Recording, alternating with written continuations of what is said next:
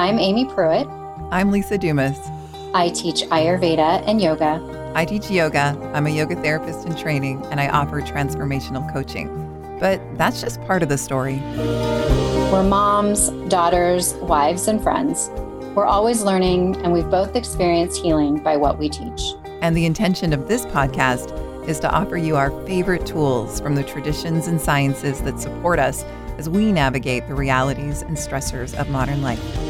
Each week, we'll share stories, answer your questions, and talk to others who inspire us. Welcome to the Radiant Warrior Podcast Yoga and Ayurveda to reclaim a courageous heart. So, Amy, when you run into somebody and you haven't talked to them in a long time and you ask them how they're doing, what is a typical response you might get? I'm so busy. Yeah, I can absolutely relate. And and I can also relate to answering that way. And over the weekend, I went to a workshop with Janet Stone. And in fact, she's teaching in response to this epidemic of busy by teaching a lot more of a down regulating sequence, which was interesting. And she said something that made us all laugh because she said, Can you imagine if you asked somebody, you know, hey, what's going on? What have you been doing? And they said, uh, nothing, just hanging around laying around, not really achieving anything. Yeah, that would be quite the opposite of how people answer usually. I know. So, on this episode, we're going to talk about what stops us from taking time out and resting, how to hack into some of the thoughts and beliefs that we have around that. And you may wonder, you know, some of the things that we talk about, what does this have to do with yoga and Ayurveda? But when you've committed to a yoga practice for a lot of years or a meditation practice, anything that turns your gaze inward, you really start to learn a lot about yourself. And you start to learn a lot about your beliefs and the thoughts you have about pretty much everything. And you start to hear all your own excuses, don't you? Oh, totally. What stops you from just allowing yourself to rest? Well, I think that's I think that's it. I'm not allowed to rest. Stops me. And then there are a million different reasons why I'm not allowed to rest. There's so much more to do. There's so much more I have to do. I could do more, be more, earn more. You know, I haven't earned the right to rest. That, you know, that will come at another time. And then we get to the point where we're so exhausted because we've been putting it off, putting off the rest. And I think you hit a thought that so many people share, and that is, well, I have to earn it. How do you even quantify that? Because we're having the thoughts, but the harder step is the, to then get in there and really question those thoughts. When did we first learn that? Do we really believe that? Does that work for us? Who would we be if we didn't have that thought? But I think most of us have some version of, well, I have to earn it. My version that I grew up with was you have to earn your beer. that gives you, you a little, little window. yeah, how do you earn beer?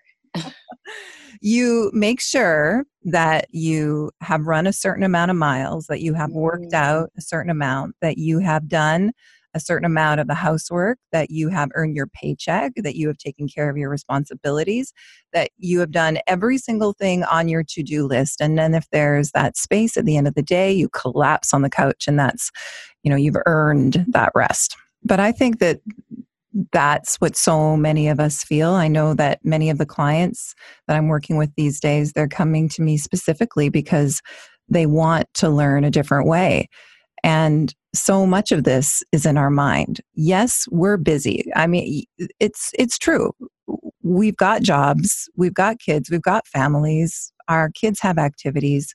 It's true. Our schedules can be busy, but I would say it's probably more true that our minds are busy telling us everything we have to do and that's the exhausting part. Yeah, I know for me I that's one of my biggest downfalls is not giving myself permission ever. I agree. I would say what keeps me from resting is the guilt that I have about resting.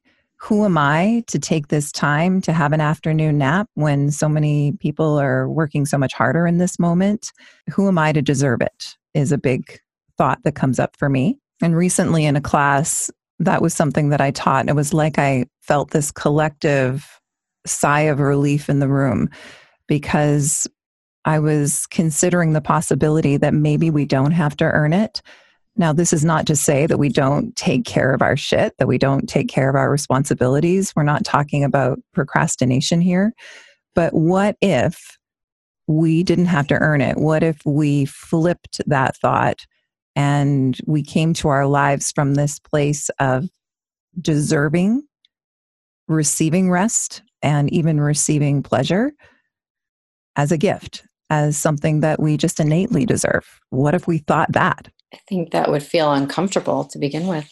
It would take practice.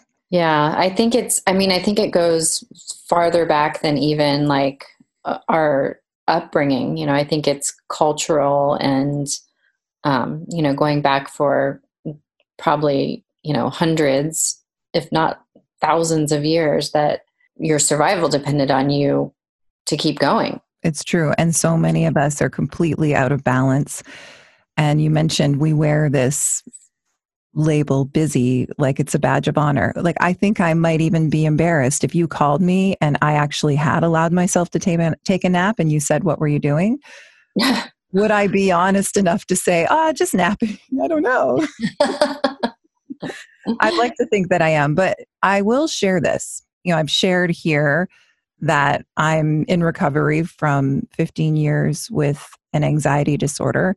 And about 10 years ago, when I was able to shift that and I was able to heal from having chronic panic attacks and go from feeling really fearful all the time to feeling so surprisingly content and calm, I didn't stop to repair a- any of the damage that had been done. I was just so excited that I could finally live and that I got even more committed to to yoga and meditation and then more committed to wanting to share it and then more trainings and more classes and more workshops just more more more more more and it's almost like I've been wanting to make up for lost time but what I'm discovering through different appointments and different information that's coming to me from different health and wellness practitioners is that you know I'm very tired. I am I am I have a lack of energy that I previously haven't experienced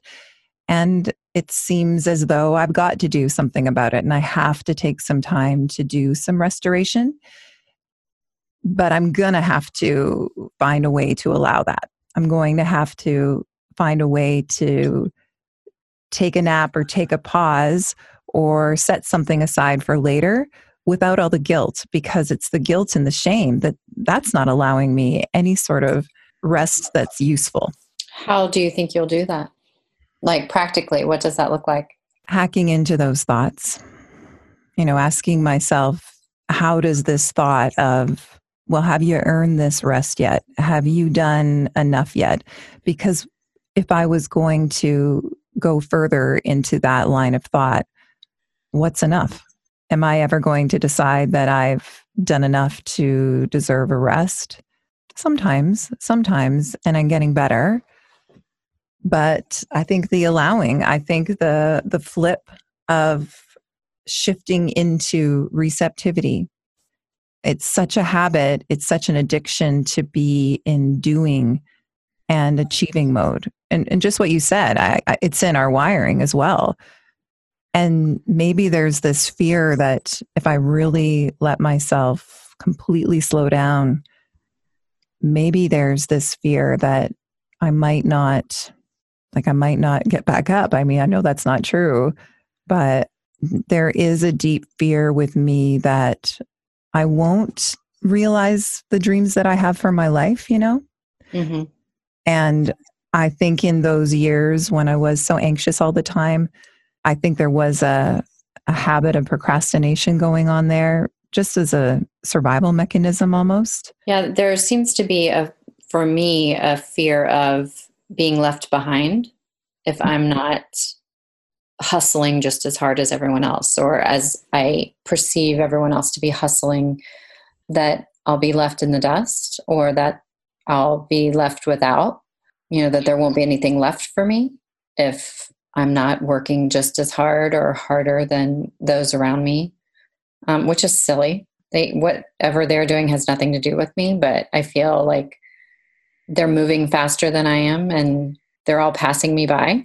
I think in this age of social media that that is making busy even more attractive because let's face it, let's say we take some time to rest. A lot of us might equate that rest to scrolling on the phone. It is a hard habit to break.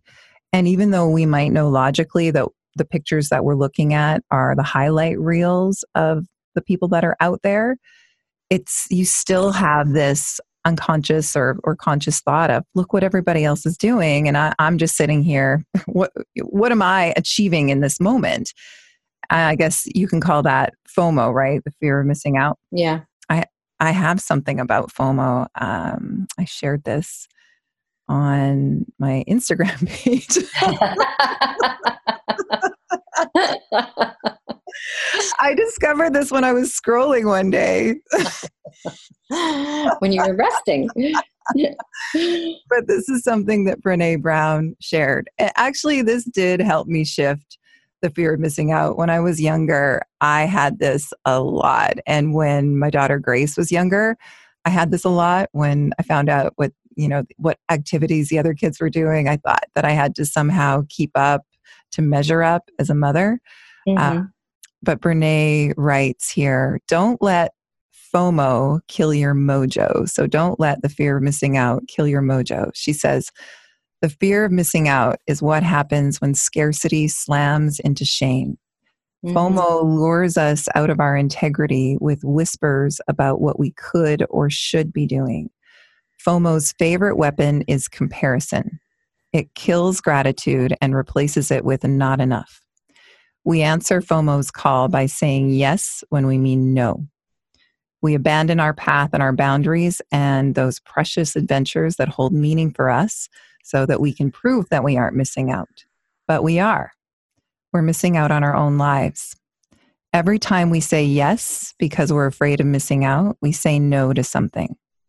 That something may be a big dream or a short nap. We need both. Courage to stay our course and gratitude for our path will keep us grounded and guide us home. That Brene, man, she knows her shit. So there's not to say that there can't be wisdom gained and and great information learned from social media, but mm-hmm. that's not what we're talking about. We're talking about when you went on for a specific purpose and all of a sudden 2 hours have gone by. mhm. Yeah, or 20 years. Yeah. So you with this history of burnout with a belief of I have to earn it and work more and learn more and make more. Mm-hmm. You did come to the end of the rope. You've shared that on here. So, what does that look like now with the awareness of I need rest? How do you allow yourself to rest, or, or have you gotten any better at that? I'm I'm not great at it. um, I am getting better at it though. I I have to schedule it. I have to be very intentional eh, because if I wait for the feeling to come along, I'm never I can't say I'm never, but I'm likely not to allow myself spontaneous rest.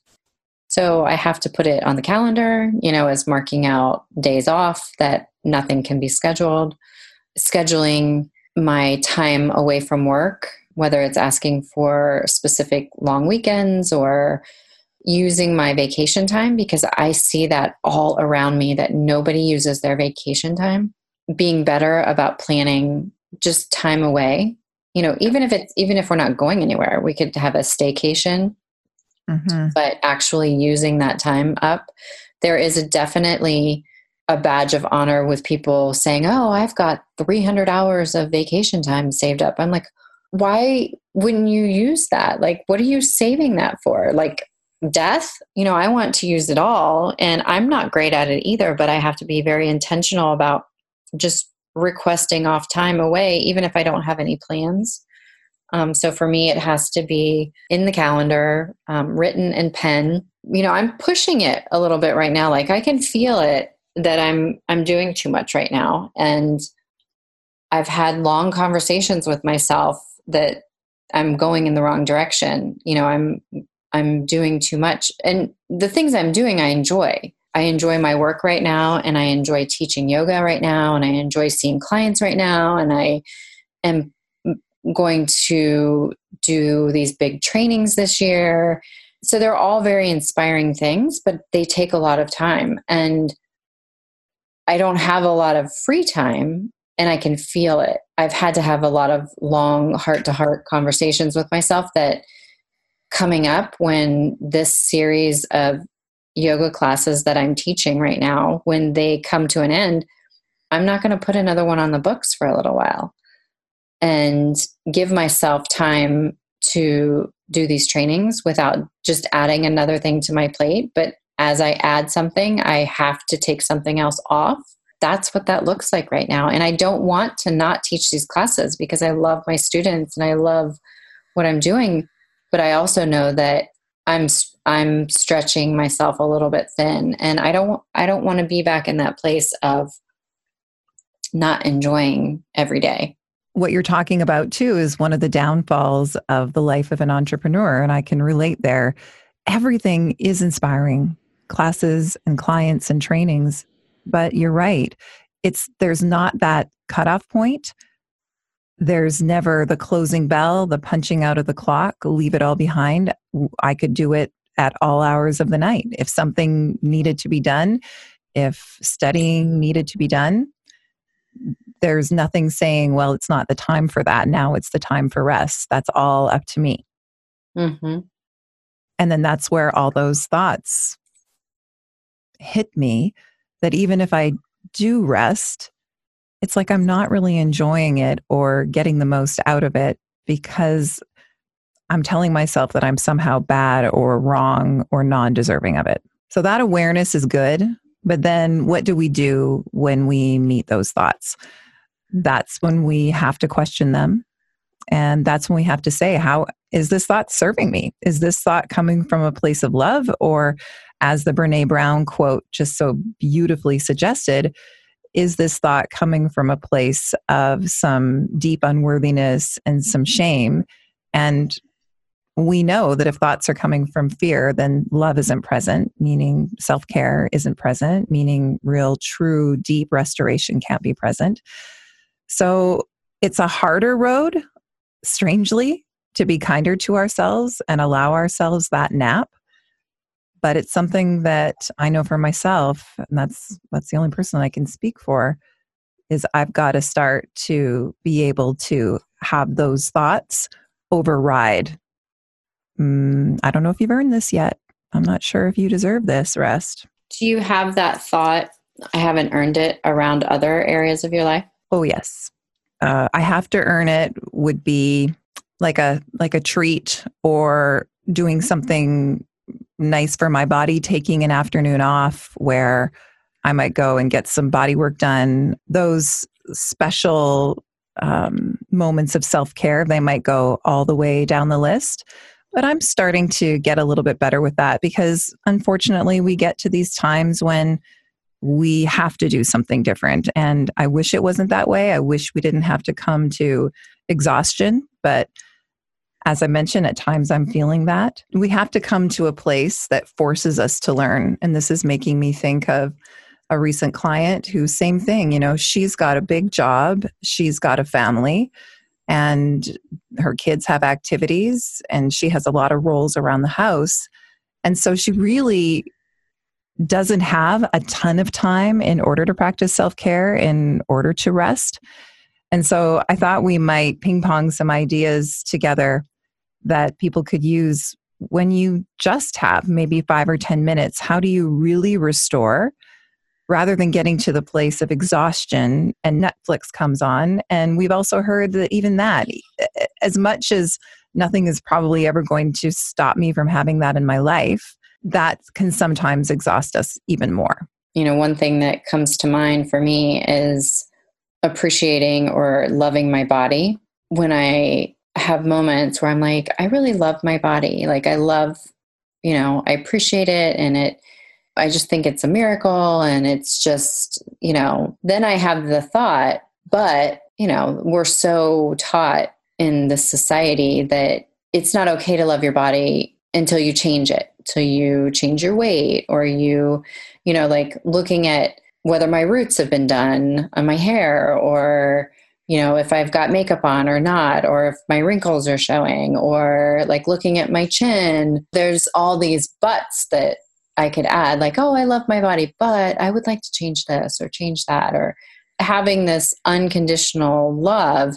I haven't earned that. You know, that thought comes into my mind. Like, I haven't earned it until I've lost 10 pounds or i haven't earned the right to really love my body until my hair is done and my makeup's done and you know i hear that from other people too the way that they talk about their physical appearance or their body or their age or whatever that you know they haven't earned the right to just really unconditionally love themselves or appreciate the body that they live in so i don't know if that is another area of i have to earn it that you can relate to at all I can. And especially in the past, I can relate with I have to earn like a treat when it comes to food by fitting into certain clothes you know, or feeling good about my body or having eaten clean for a certain amount. And then i get to earn something that's that's like a quote unquote bad food. That's that's mm-hmm. definitely another thought around earning something that i have. Like restricting in a way so that you can reward yourself later or earn it in a way you know you've deprived yourself of something so now you've earned it yeah this is the thought flip that i'm really interested in cultivating and that is shifting away from having to earn it to deserving it already mm-hmm that was a big topic of the women's retreat that I recently went on. And our teacher was suggesting that how much can you receive as though it's a gift for your pleasure? From your breath to your surroundings to the smiles of your family to time with friends to the scent of whatever's baking to the scent of the air. How much of your life can you completely and presently receive? as a gift just because you're deserving of that. That in itself was a really wild lesson. I've never been taught that before. Yeah, I don't think most people are. So, what do we think is real nurturing, nourishing rest? Well, I'm a huge sleep advocate. Um, you and I have talked about that before. I am pretty militant about sleep and that's the first place that I find when I'm really have gone off the tracks that I start my activities or my sleep becomes disruptive. And that is a huge no for me. That's a hard stop for me. And by sleep, I mean my whole sleep routine. Like I have a pretty, um, I sleep at least eight hours a night and go to bed and wake up at the same time, usually every day. I don't tend to deprive myself of sleep. Now, downtime, I, I do deprive myself of downtime, but sleep, I do not. How deeply that affects people when they don't get enough rest or enough sleep is just, uh, it amazes me that it is not given such a high priority in our world. Well, that's a huge problem when we're go, go, go, busy thinking, when our nervous systems are always in some low grade level of fight or flight. It can be a challenge to sleep. I'm sure you hear this all the time. I used to live this, and now I hear this all the time that people have troubles falling asleep or staying asleep because the nervous system is dysregulated. It's been in fight or flight so often that it's hard to shift into that rest and digest time. And so, rest, good quality rest without the phone and without any other stimulation is so important so that we can rebalance our nervous system. And this is really the secret of what's going on. When we are resting, yet we're having thoughts that are stressing us out, that's not going to do it we've got to train ourselves that we deserve it somehow. We've got to be able to hack into those thoughts and realize the importance of, as you say, downtime, because our sleep does depend on it. Mm-hmm. Yeah, we go, we fill every hour, every minute of the day. And then when it's bedtime, we expect to fall into bed, close our eyes, and go right to sleep. And, you know, like you said, our nervous system is so overwrought with all the ideas and thoughts and activities that there's no way that you could just instantaneously shut it off as you fall into bed. And then when we can't get right to sleep, there's the stress of not sleeping and the stress of it being three o'clock in the morning and counting down the hours until we need to wake up. It it is a real vicious and and honestly a horrific cycle to be in. That is one of the reasons why I am so militant about my sleep is I don't want to be back in those cycles again. It's it's just it it affects every aspect of your life. I mean, according to Ayurveda, there are three pillars to health and sleep is one of the three pillars to health that your whole health depends on sleep. And if you're not sleeping, you're not going to have the vitality and the vibrancy, and it creates disease in the body. I mean, ultimately, if you're not sleeping, you're not healing and you're not repairing. So, yes, according to Ayurveda, it is it is vital that you get good quality sleep. So a typical day, I'd say for for most people and I've fallen into this trap and it's something that I have to work with every day is waking up first thing in the morning, alarm goes off, maybe phone goes in hand or mind goes immediately to everything that we have to do and then nervous system flips on and we're off to the races. So I think we've got to start right there in that moment. We've talked about great morning rituals in order to have a, a better day but we can still have full and exciting lives. And we can take little moments in each day in order to turn parasympathetic system on, in order to rebalance the nervous system. And it's there's it's simple. It doesn't have to be a lavish day at the spa. It can be five minutes where you're deepening your breath and you're really relaxing. Because when we are go, go, go, and the mind is go, go, go, that breath isn't going to be full. The breath is going to be shallow, and that will further dysregulate the nervous system.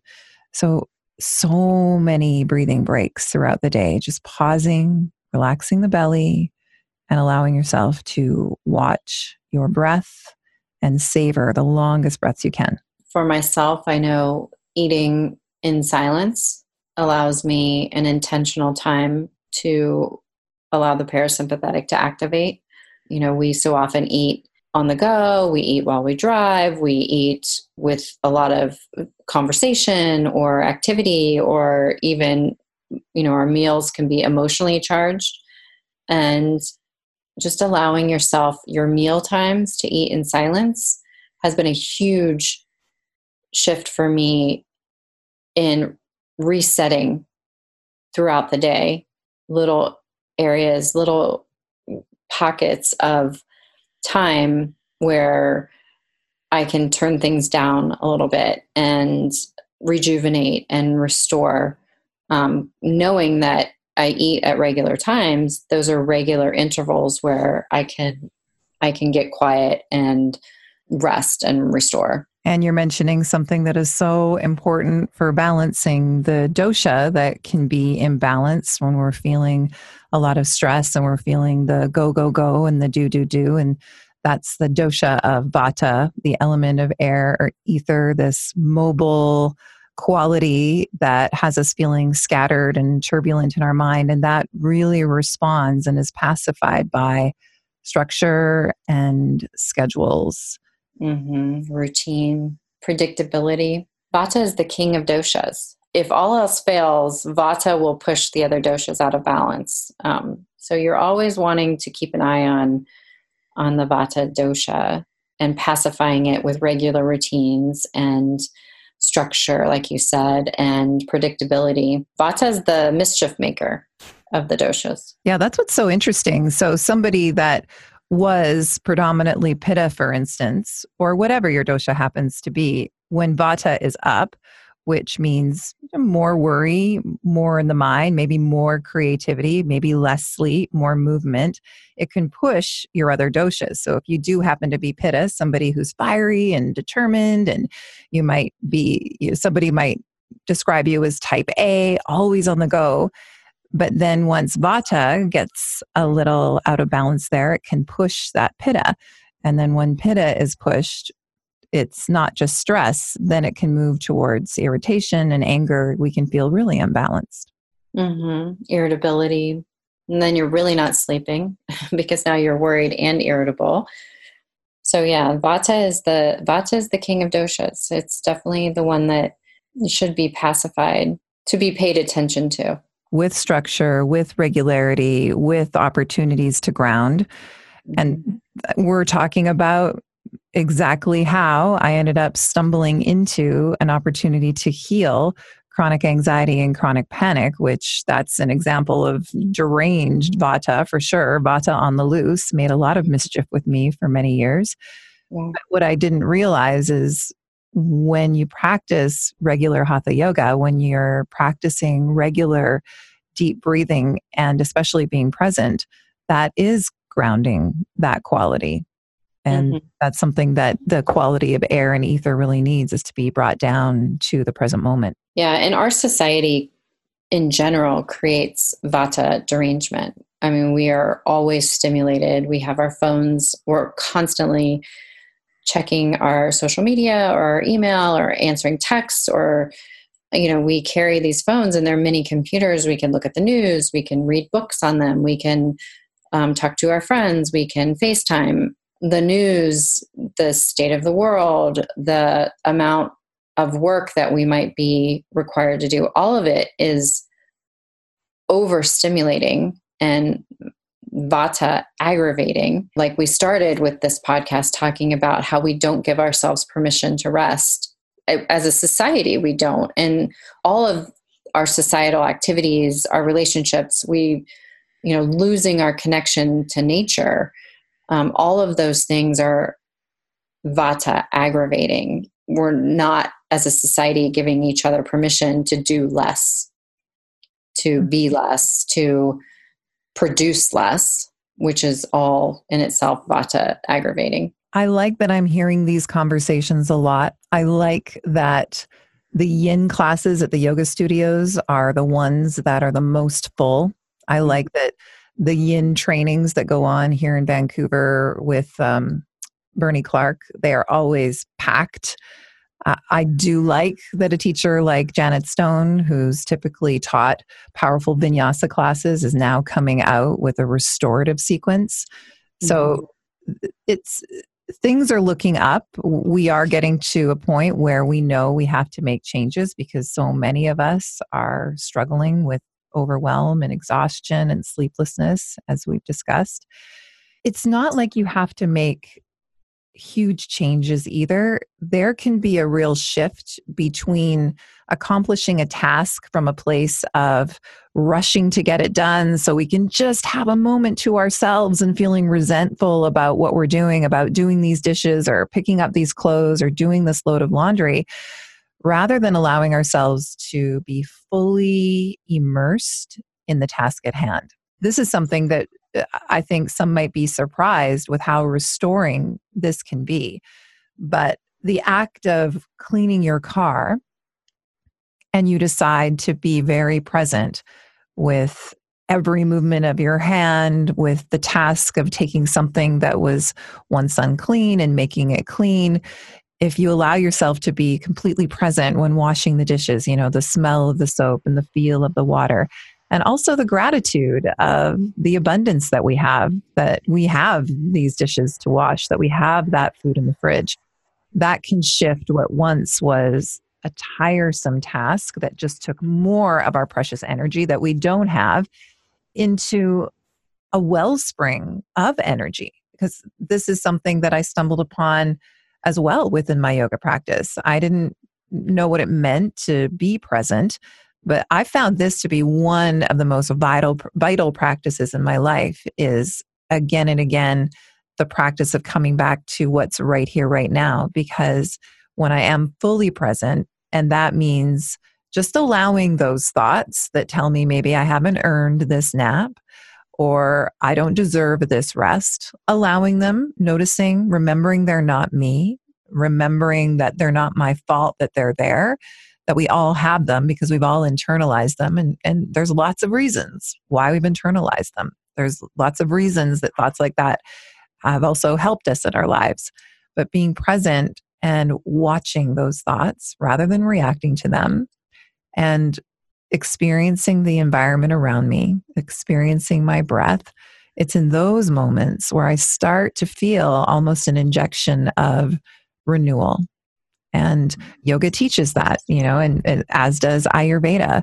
We are made of prana, the Sanskrit term for universal life force. It's in us, it animates everything, it's in everything, and it's constantly there and it's constantly renewable. We can always recharge it. We don't have to worry about running out, but we have to take the time in order to be present, to find our breath, to soften our jaw and shoulders and bellies so that we can access it because it's always there for us. Yeah, I love how you just described all of that that all all of that is already right there like you said and that was a beautiful description of of something that's accessible to everybody right now.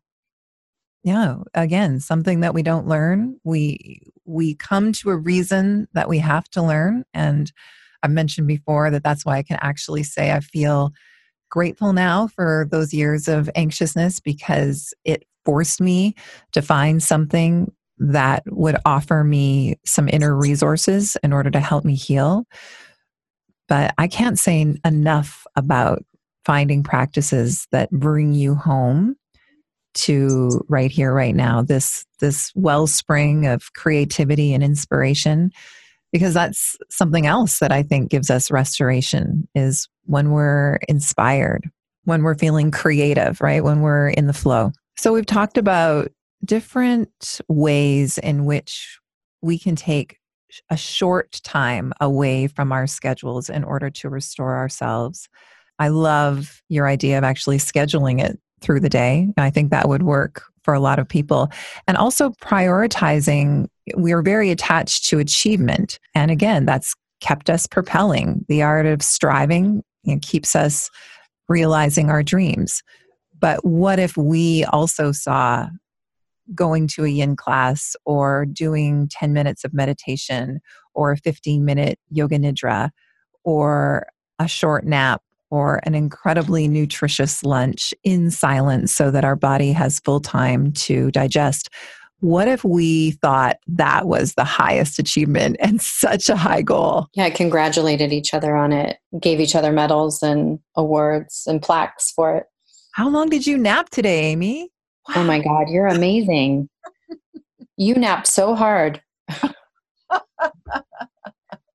that that kind of shift and just even thinking about making a shift and questioning the thoughts that we have it's all so helpful. Mm, totally. I have one tip that i do um, give my clients when they tell me that they struggle with rest or sleep that i would like to offer. Putting your phone out of your reach when especially in the bedroom people i believe take their phones to bed with them or they put them on the nightstand because they say it's their alarm or they say well i need to what if there's an emergency? And what if somebody calls? You and I are of an age where the phones were attached to the wall when we grew up. So that didn't seem to be an issue back then. You know, we knew where the phone was if we, if there was an emergency and we had alarm clocks or clocks that we used and somehow we woke up every day.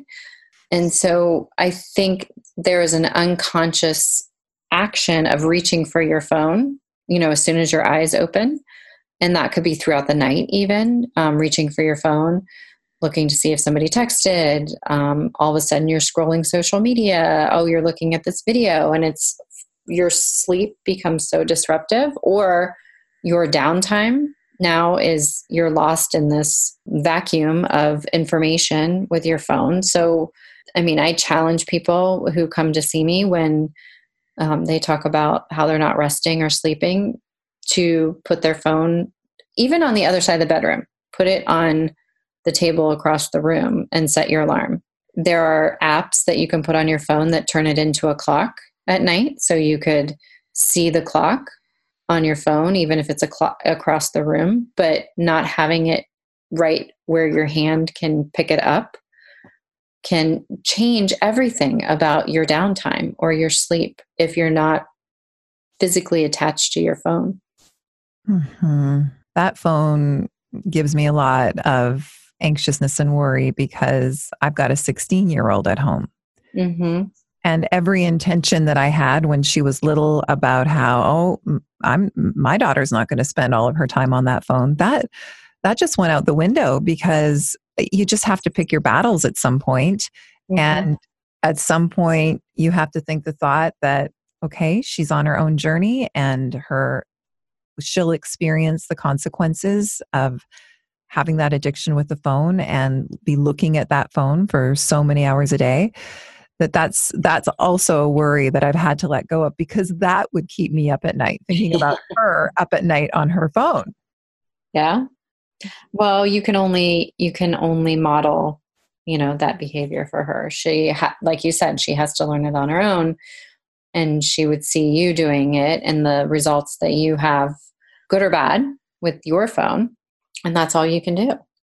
Absolutely. I say that to myself every day. I look in the mirror and say, all you can do is be the person that perhaps you you would hope to teach her to be. All you can do is take care of your side of the fence. So I I agree wholeheartedly and it gives me peace for a moment, but it's certainly something that I have to work at.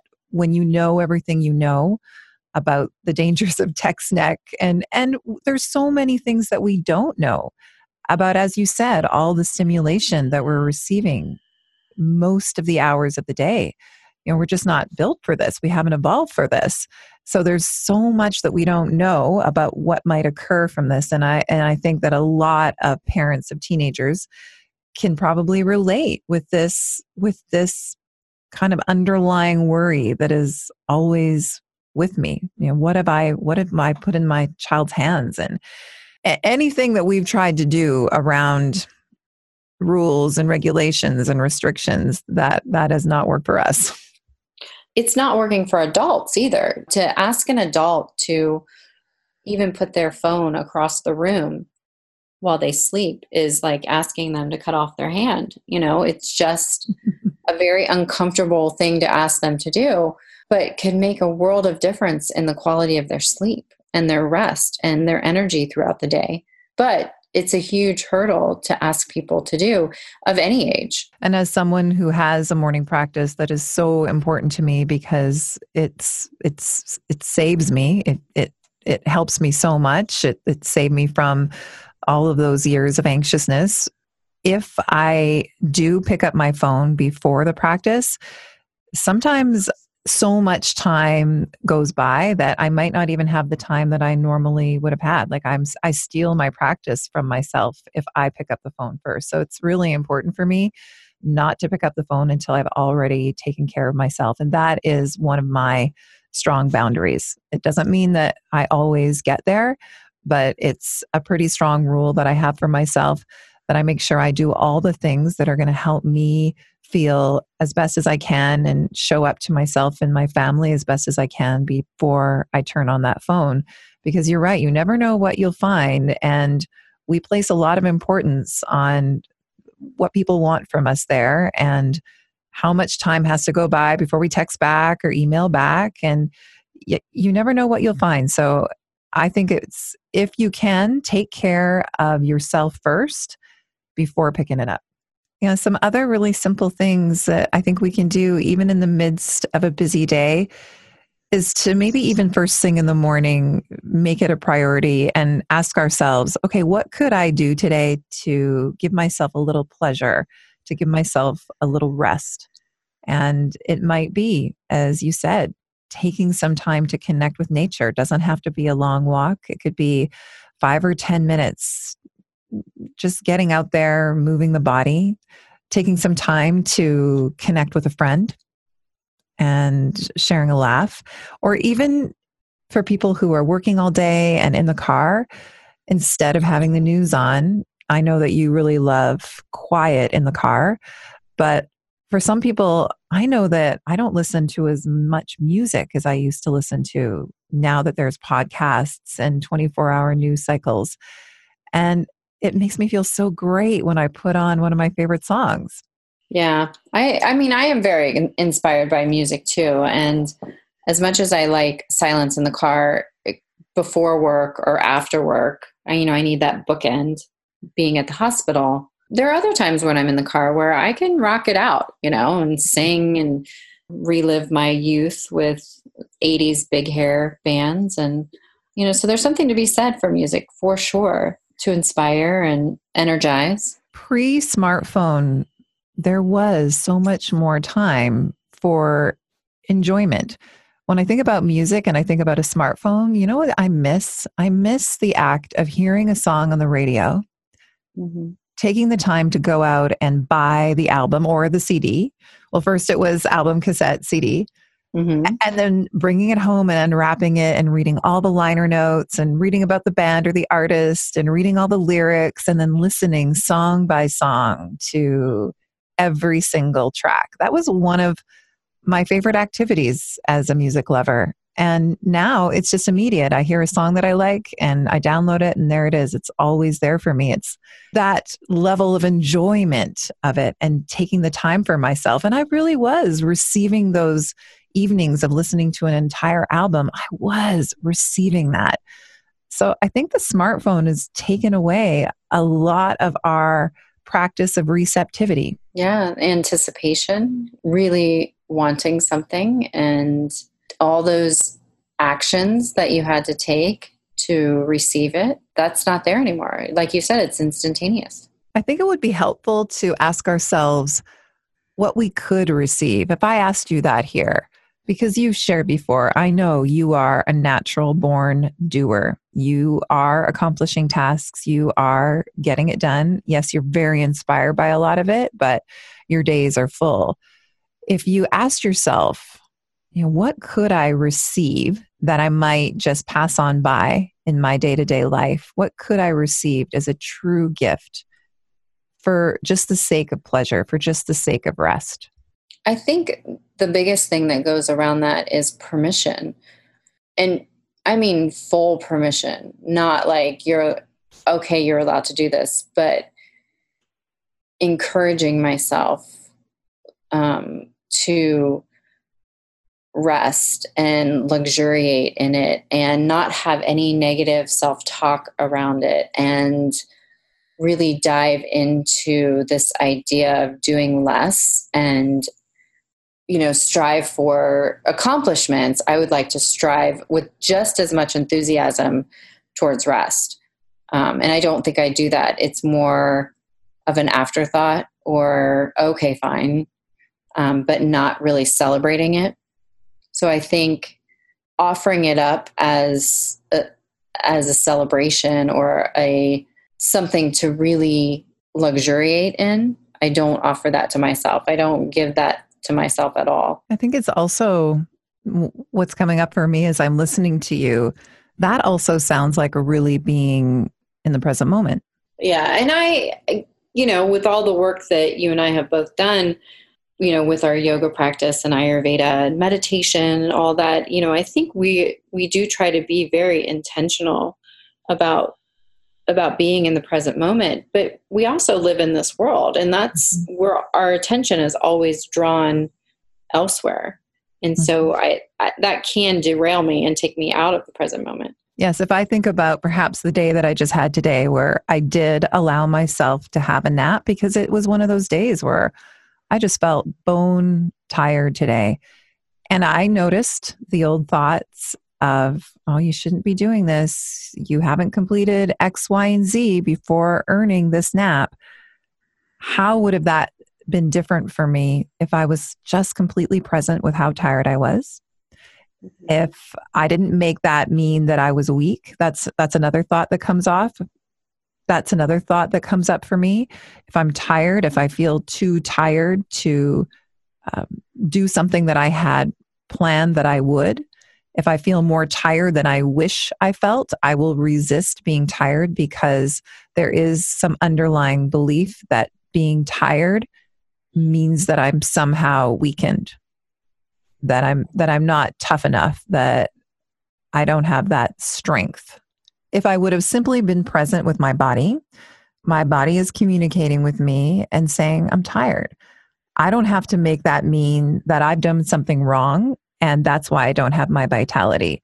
That's those are some other thoughts that I'll become aware of that will move through uh, my mind is that, oh, if you're tired, well, maybe you ate too late, or maybe you didn't get enough hours of sleep, or maybe you're still catching up because you stayed up too late watching that show two nights ago. So I'll go to all the things that I've done wrong in order to have been punished with this state of being tired rather than being alert and awake enough to do all the things. Do all the things. Yeah. So, what's coming up for me in this conversation, my body is communicating with me, we're tired. I'm tired. All right. Being present with that. I had a moment to honor that today. I did take it, but probably didn't restore myself in the way that I would had I taken it as if it were a gift. Just fully, as you say, gave myself permission to give myself the gift of full, non guilt, no shame rest. And then once I felt rested, just continue on without the shame of, oh, I'm so weak because I had to this you know I had to have a nap. It broke me. This day broke me. so I, I think that's what it comes down to is as long as we're present and the mind's not moving into what the situation might mean depending on our specific lens and filters that we have on our lives, then we would just be able to respond to the moment in the most authentic way possible. This go, go, go and do, do, do has us passing on by so many gifts and so much of the beauty of life. A lingering kiss with somebody that you love, maybe an extra long cuddle with the kids, I think it's worth exploring and hacking into the thoughts we have about how much we think we need to achieve before we have earned pleasure. I'm up to it. I am too. Always a pleasure talking to you, my friend. Yes, you too. Love you. Love you. Thank you for listening to the Radiant Warrior podcast. If you found it valuable, please leave us a positive review to help others find it. And please check out the Radiant Warrior podcast on Instagram and Facebook to leave us your questions and find out where you can come and practice with us next.